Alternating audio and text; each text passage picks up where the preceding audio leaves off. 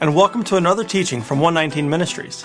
Our ministry believes that the whole Bible is still true and applicable to our lives. If you would like to know more on what we believe and teach, please visit us at testeverything.net. We hope you enjoy studying and testing the following teaching.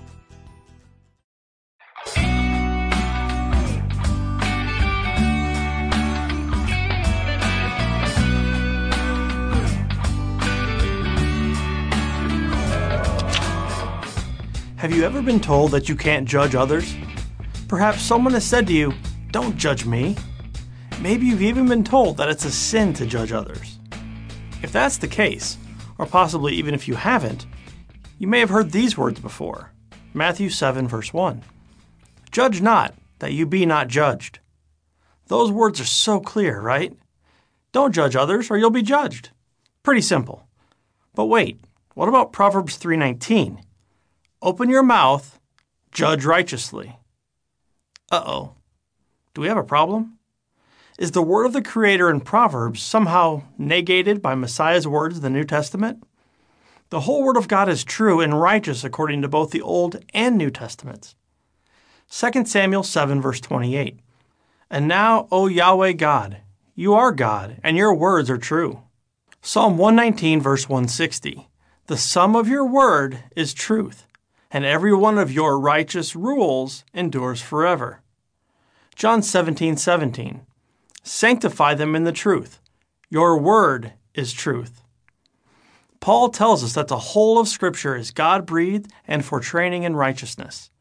2 Timothy 3 16 through 17. All Scripture is breathed out by God and profitable for teaching, for reproof, for correction, and for training in righteousness that the man of God may be complete, equipped for every good work. How is it possible that the command to judge righteously and the admonition by the Messiah, Jesus, or in Hebrew Yeshua, to not judge both be true? This would be what we call the pink square, meaning in a black and white checkerboard, if you find one pink square, then you know that something is off. Now, the prudent person would state the obvious here. We're talking about two different kinds of judging based upon context. Well, we agree. Sorta. What do we mean by that? Let's take a look at the context first. Proverbs 31:1 tells us that these are the words of King Lemuel, an oracle taught to him by his mother. His mother was giving him wisdom in how to rule. Part of ruling is judging. What is it that kings and any other administrator judge by? The law. His mother was telling him to be a just judge according to the law. Pretty sound advice, right? This would echo other sentiments found in Scripture with a similar context. Exodus 18:16. When they have a dispute, they come to me, and I decide between one person and another, and I make them know the statutes of God and his laws. Leviticus 19:15. You shall do no injustice in court. You shall not be partial to the poor or defer to the great, but in righteousness shall you judge your neighbor. John 18:31. Pilate said to them, Take him yourselves and judge him by your own law. Judging according to the law is perfectly acceptable, and indeed is expected among God's people, and even the Gentiles. It is simply the way of things. So, what about the type of judging that Messiah is referring to in Matthew 7? Let's take a look at that passage again. Matthew 7, verses 1 through 5. Judge not, that you be not judged. For with the judgment you pronounce, you will be judged and with the measure you use, it will be measured to you. Why do you see the speck that is in your brother's eye, but do not notice the log that is in your own eye? Or how can you say to your brother, Let me take the speck out of your eye, when there is a log in your own eye? You hypocrite, first take the log out of your own eye, and then you will see clearly to take the speck out of your brother's eye. The same story is repeated in Luke 6, verses 37 to 42. Judge not, and you will not be judged.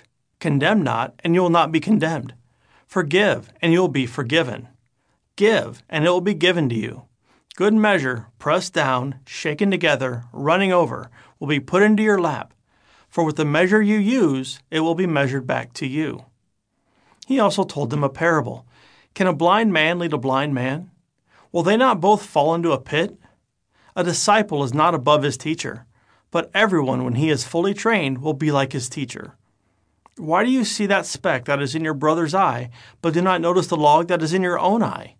How can you say to your brother, Brother, let me take out the speck that is in your eye, when you yourself do not see the log that is in your own eye? You hypocrite, first take the log out of your own eye, and then you will see clearly to take out the speck that is in your brother's eye. Does this judging appear to be the same as the other? By some measuring stick? Or is it arbitrary? Well, an argument could definitely be made that there is some guide or measuring stick being used. Look at Matthew 7 2 again. For with the judgment you pronounce, you will be judged, and with the measure you use, it will be measured to you. This statement would indicate that any judgment we make will be against something, a plumb line, or a measuring stick of sorts. So if we judge another, we are using a measuring stick. By the very nature of judgment, one is held against some sort of measuring stick. So, in that way, the statements are similar. But, you say, Messiah says not to judge because if we do, we will be judged. The question is Is Messiah actually commanding us not to judge? Or telling us that when we judge, we better be careful what we're judging and what our measuring stick is? We have already seen that the judgments against the Torah, the Word, was required prior to Messiah. We also know that Messiah could not add to or take away from the law of God. If he had, then he would have been a sinner and not able to be a spotless and blameless sacrifice for us. So if he could not add to or take away from the Torah, then how is it that his statement in Matthew 7 1 would be contrary to what we find in the Torah? It could not be, which means we've misunderstood it in some way. Let's revisit the key verses in Matthew 7 that actually explain Yeshua's point. Verses 3 through 5. Why do you see the speck that is in your brother's eye, but do not notice the log that is in your own eye? Or how can you say to your brother, Let me take the speck out of your eye, when there is the log in your own eye? You hypocrite! First, take the log out of your own eye, and then you will see clearly to take the speck out of your brother's eye. Based upon those verses, which are echoed in the Luke account, we're being warned against being hypocritical in our judgments. That is far more in line with the rest of Scripture than to say we are suddenly not to judge at all. Instead of not judging, we need to be careful that we are not judging others for the sin in their lives when we have our own glaring issues. We also need to make sure our measuring stick is the right one, the Word, His Torah, as it may be used against us as well. Something else to note if Messiah was really saying not to judge at all, then why would he finish the statement in verse 5 by saying, First take the log out of your own eye, and then you will see clearly to take the speck out of your brother's eye? He literally tells us to clean up our own sin, to be living as righteously as we can so that we are not hypocritical. When we're living righteously, we are then able to help our brother live that way too. Many times, when someone is feeling judged or condemned, they will have the desire to lash out at their accuser. One of the ways in which they'll do that is by looking to see if we, the person judging them, are also living with sin in our own lives. If we are, they may feel justified and call us hypocrites. They might then, in their own minds, feel they have the right to disregard what we are saying to them from the Word. This can potentially ruin any chance for them to receive and accept correction in the future from that individual.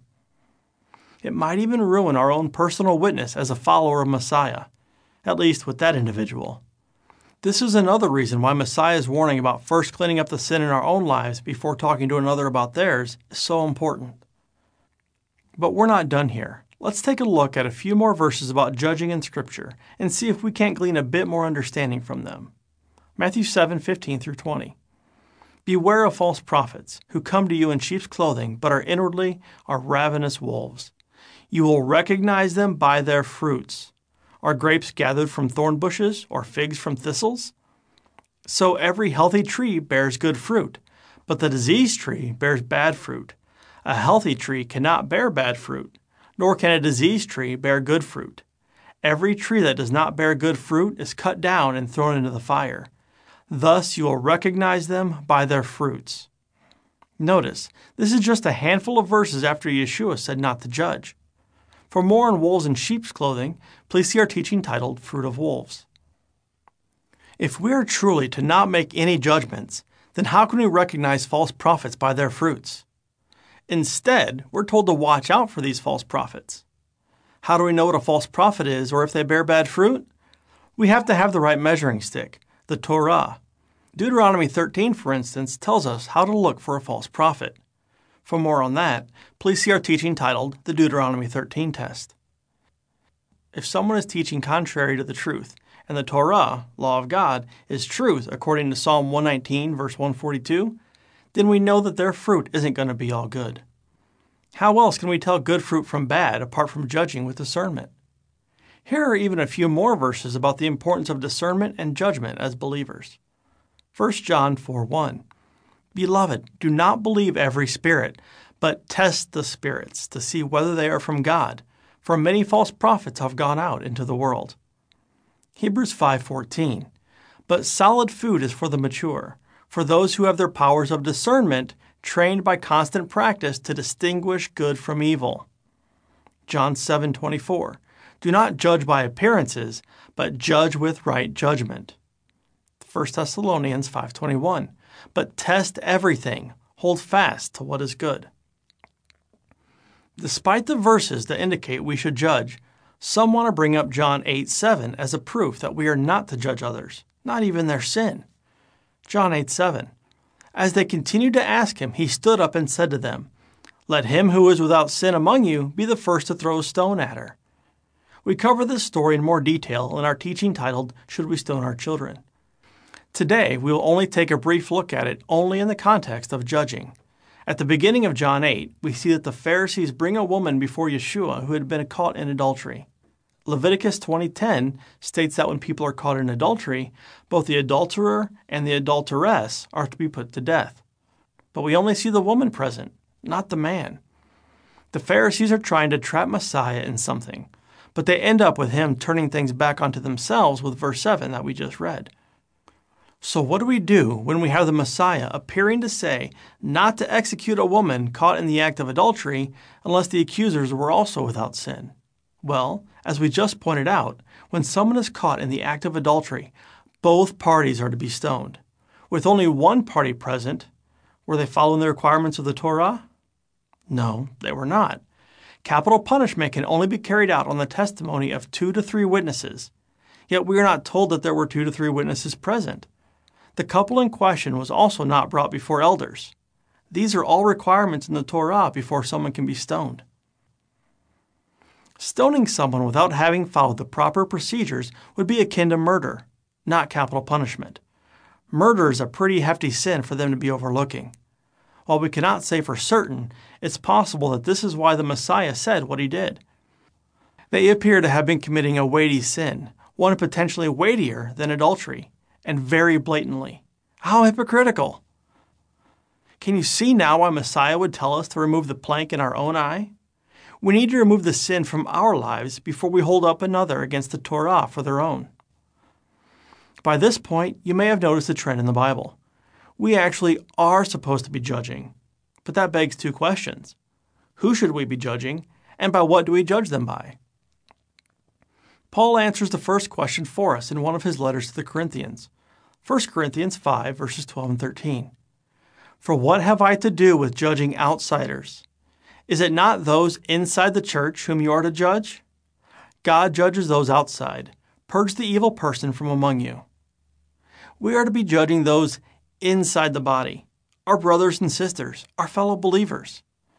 Well, that leaves us with the question of by what do we judge our brethren? That one is easier. Just as the king or any administrator judges by his law, we should also be judging according to our king's law. What is our king's law? It is the law of God, His Torah. The Torah is our measuring stick, our plumb line. It is the Torah that we are to hold others up to because the Torah defines what is sin. The breaking of the Torah is sin. When we see another member of the body breaking the Torah, they're in sin, and we are then to go to them. 1 John 3 4. Everyone who makes a practice of sinning also practices lawlessness. Sin is lawlessness. In Galatians 6, we find that we are to talk to our brethren if we find them in sin. How can we find them in sin without judging? Galatians 6:1 Brothers, if anyone is caught in any transgression, you who are spiritual should restore him in a spirit of gentleness. Keep watch on yourself, lest you too be tempted. Bear one another's burdens, and so fulfill the law of Christ. We find others in their sin by judging the outside, their fruit. We see where their actions break the Torah. Then, as Messiah said, we make sure we are not in sin ourselves before we go and talk to them. Here's an important component in all of this. Before we approach our brother about their sin, and after we've made sure we're living as righteously as we can, we need to examine something else our motives. We need to stop and ask ourselves the reason we are judging someone. What is our intent? What is our purpose in judging them? Are we simply trying to make them look stupid or feel bad? Are we trying to put them down so that we feel better about ourselves? If the answer to any of those questions is yes, then we need to stop and check ourselves. We have the ability to speak life or death in this world. For more on that topic, please see our blog post titled, Are We Speaking Life or Death? We are either tearing down or we're building up people. If we are speaking death to our brethren, we aren't loving them. If we are tearing them down to make ourselves feel better, we aren't loving our neighbor. If we simply want to hurt someone's feelings, then we are not being a child of the Most High. If our intent in judging our brethren is anything other than to show them love, compassion, and help them overcome an area they may be struggling, that they may live more righteously with the Father, then we have a problem. We should be offering them a lifeline when we judge them, not tying the noose around their neck. We are to help to bring them back into the way, the truth, the light, the life. We are to go to them in love and show them love as we help them identify the sin in their life and help them come out of it. In the same way that we should judge others because of our love for them and our desire for all of His people to live righteous before Him, we should also want them to do the same for us. There's a great saying that applies here and is a good illustration of what our attitude should be regarding others judging us. I can't fix what I don't know is broke. Now take that concept and apply it to the sin in your life. We cannot get rid of the sin in our lives if we don't know it's there. Yes, sometimes we are aware that we are sinning, and other times we may not be aware. The fact of the matter is, we need to be aware of the sin in our lives so that we can fix it by removing it. No one can fix the foundation of their house or a wall if they aren't aware there's a problem there. No one attempts to fix a priceless but broken vase if they don't know it's broke. But once they are aware, then they go and they get the glue and attempt to put it back together. At the same time, we also don't attempt to fix that broken vase with a sledgehammer. It won't get the job done, and it will only make things worse. Likewise, if we go to our brother with anything other than love in our hearts, the chances are high that we'll end up doing more damage than good. Again, remember, being judged is a good thing when we are being judged in love by our brethren and only according to the Word of God. We should want that judgment in order to become more like our Messiah, our perfect example of how to live. Continuing on, 1 Samuel 16:7. But the Lord said to Samuel, Do not look on his appearance or on the height of his stature, because I have rejected him. For Yahweh sees not as the man sees. Man looks on the outward appearance, but Yahweh looks on the heart. Jeremiah 17:10. I Yahweh search the heart and test the mind to give every man according to his ways, according to the fruit of his deeds. Did you catch what Yahweh said there in Jeremiah? Even he judges our fruit, which he equates to our ways, our actions. A difference between the judging that Yahweh does and what we are to do is that we cannot judge the hearts, only the actions. However, the bar he uses to judge is the same his Torah. Deuteronomy 28 And if you faithfully obey the voice of Yahweh, being careful to do all his commandments that I command you today, Yahweh your God will set you high above all the nations of the earth, and all these blessings shall come upon you and overtake you, if you obey the voice of Yahweh your God. Deuteronomy 28:15. But if you will not obey the voice of Yahweh your God, or be careful to do all his commandments and his statutes that I command you today, then all these curses shall come upon you and overtake you. You see, the Torah, the instructions or law of God, only does three things. It defines what sin is, as we mentioned earlier. It brings blessings for obedience to it, and curses if we do not obey it. Yahweh uses His Torah in order to know if we should receive blessings for our deeds or curses. We should not be in sin of any kind.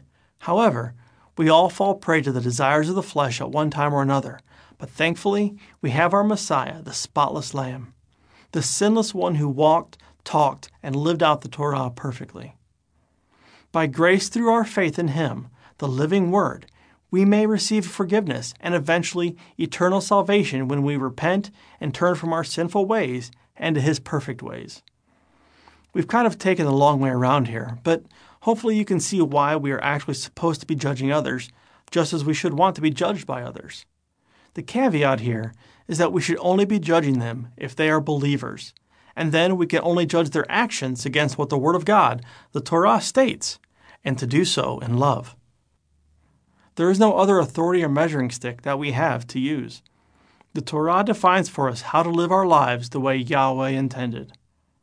There is one last thing we'd like to bring up relating to judging and being judged by others.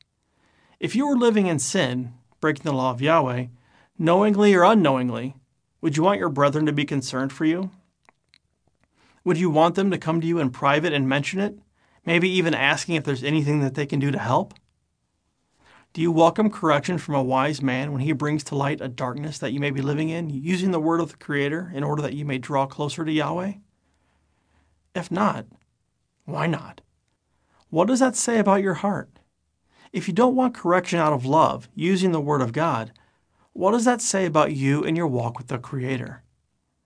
Remember, Paul told us we are to go to our brothers if they are in sin. Galatians 6 1. Messiah taught us how to handle a situation if a brother sins against us in Matthew 18. Verses 15 through 17.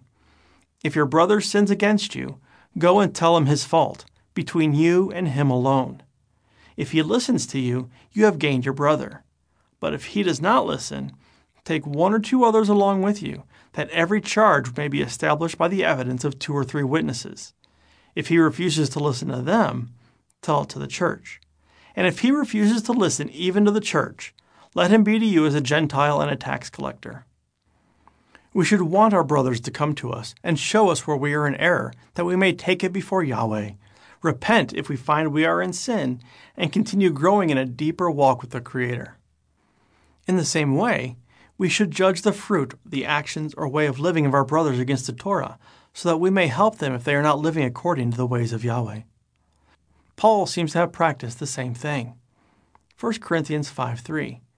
For though absent in body, I am present in spirit, and as if present, I have already pronounced judgment on the one who did such a thing. Remember what Paul said in 2 Timothy 3? All scripture is profitable for reproof and correction we are called to rebuke and correct. Who would want others living in sin, living in bondage? All Scripture is given by inspiration of God and is profitable for doctrine, for reproof, for correction, for instruction in righteousness, that the man of God may be complete, thoroughly equipped for every good work. We are to embrace correction from others, as it is for our benefit. Who would want to be living in sin? Do you want to live in bondage? Proverbs 10:17 Whoever heeds instruction is on the path to life, but he who rejects reproof leads others astray. Proverbs 12:1 Whoever loves discipline loves knowledge, but he who hates reproof is stupid. Proverbs 15:10 There is severe discipline for him who forsakes the way. Whoever hates reproof will die.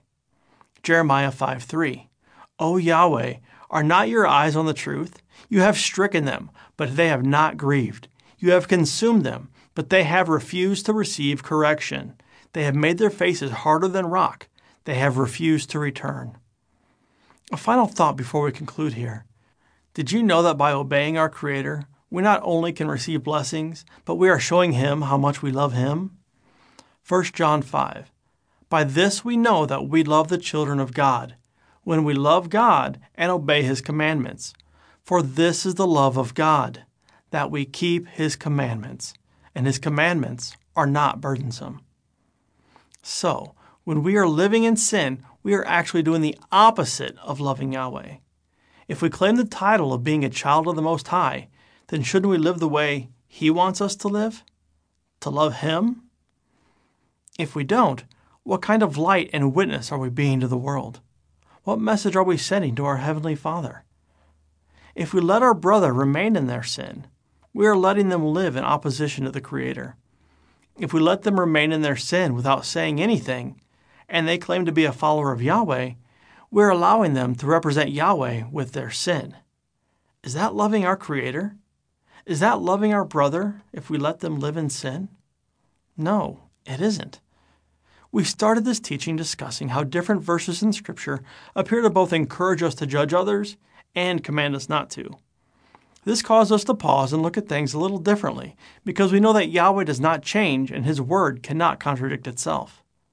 Upon further examination, it became clear that throughout Scripture, we actually are told to judge, but to judge our brethren. We are to hold each other as fellow believers and members of the same body, accountable to what the Word teaches us on how to live. We saw that what Messiah was teaching us in Matthew 7 was that when we judge, we need to make sure our own lives are clear of sin before approaching our brother about theirs. When we do judge, we need to be certain that we are judging according to the only righteous measurement, the Word. We don't want to hold someone accountable to anything less than the truth, and the Torah is truth, not our opinions. In the end, we saw how letting our brothers live in sin and not judging them is actually not showing love for them. We are allowing them to remain in a state of opposition to the Creator, in a state that leads to death instead of showing love for Yahweh. We are also letting someone who is a representative of the Creator be a poor example of how Yahweh wants his people to live. In a way, when we don't judge our brother according to the Word, and others know they claim to be a child of Yahweh, we are letting them make common the reputation of the Almighty. They are profaning His name. Just as we are to judge our fellow believers according to the Word, we should want to be judged by that same standard. We should want to live a life that reflects the perfect love and greatness of Yahweh, not our sinful flesh. If we don't want to be judged according to the Word, maybe it's time we ask ourselves why. Why wouldn't we want to live as a child of the Most High? So the next time someone tells you not to judge them, and you have already examined yourself to make sure you aren't living in sin, you can tell them that you love them and the Creator too much not to. We hope you have enjoyed this teaching. Remember, continue to test everything. Shalom.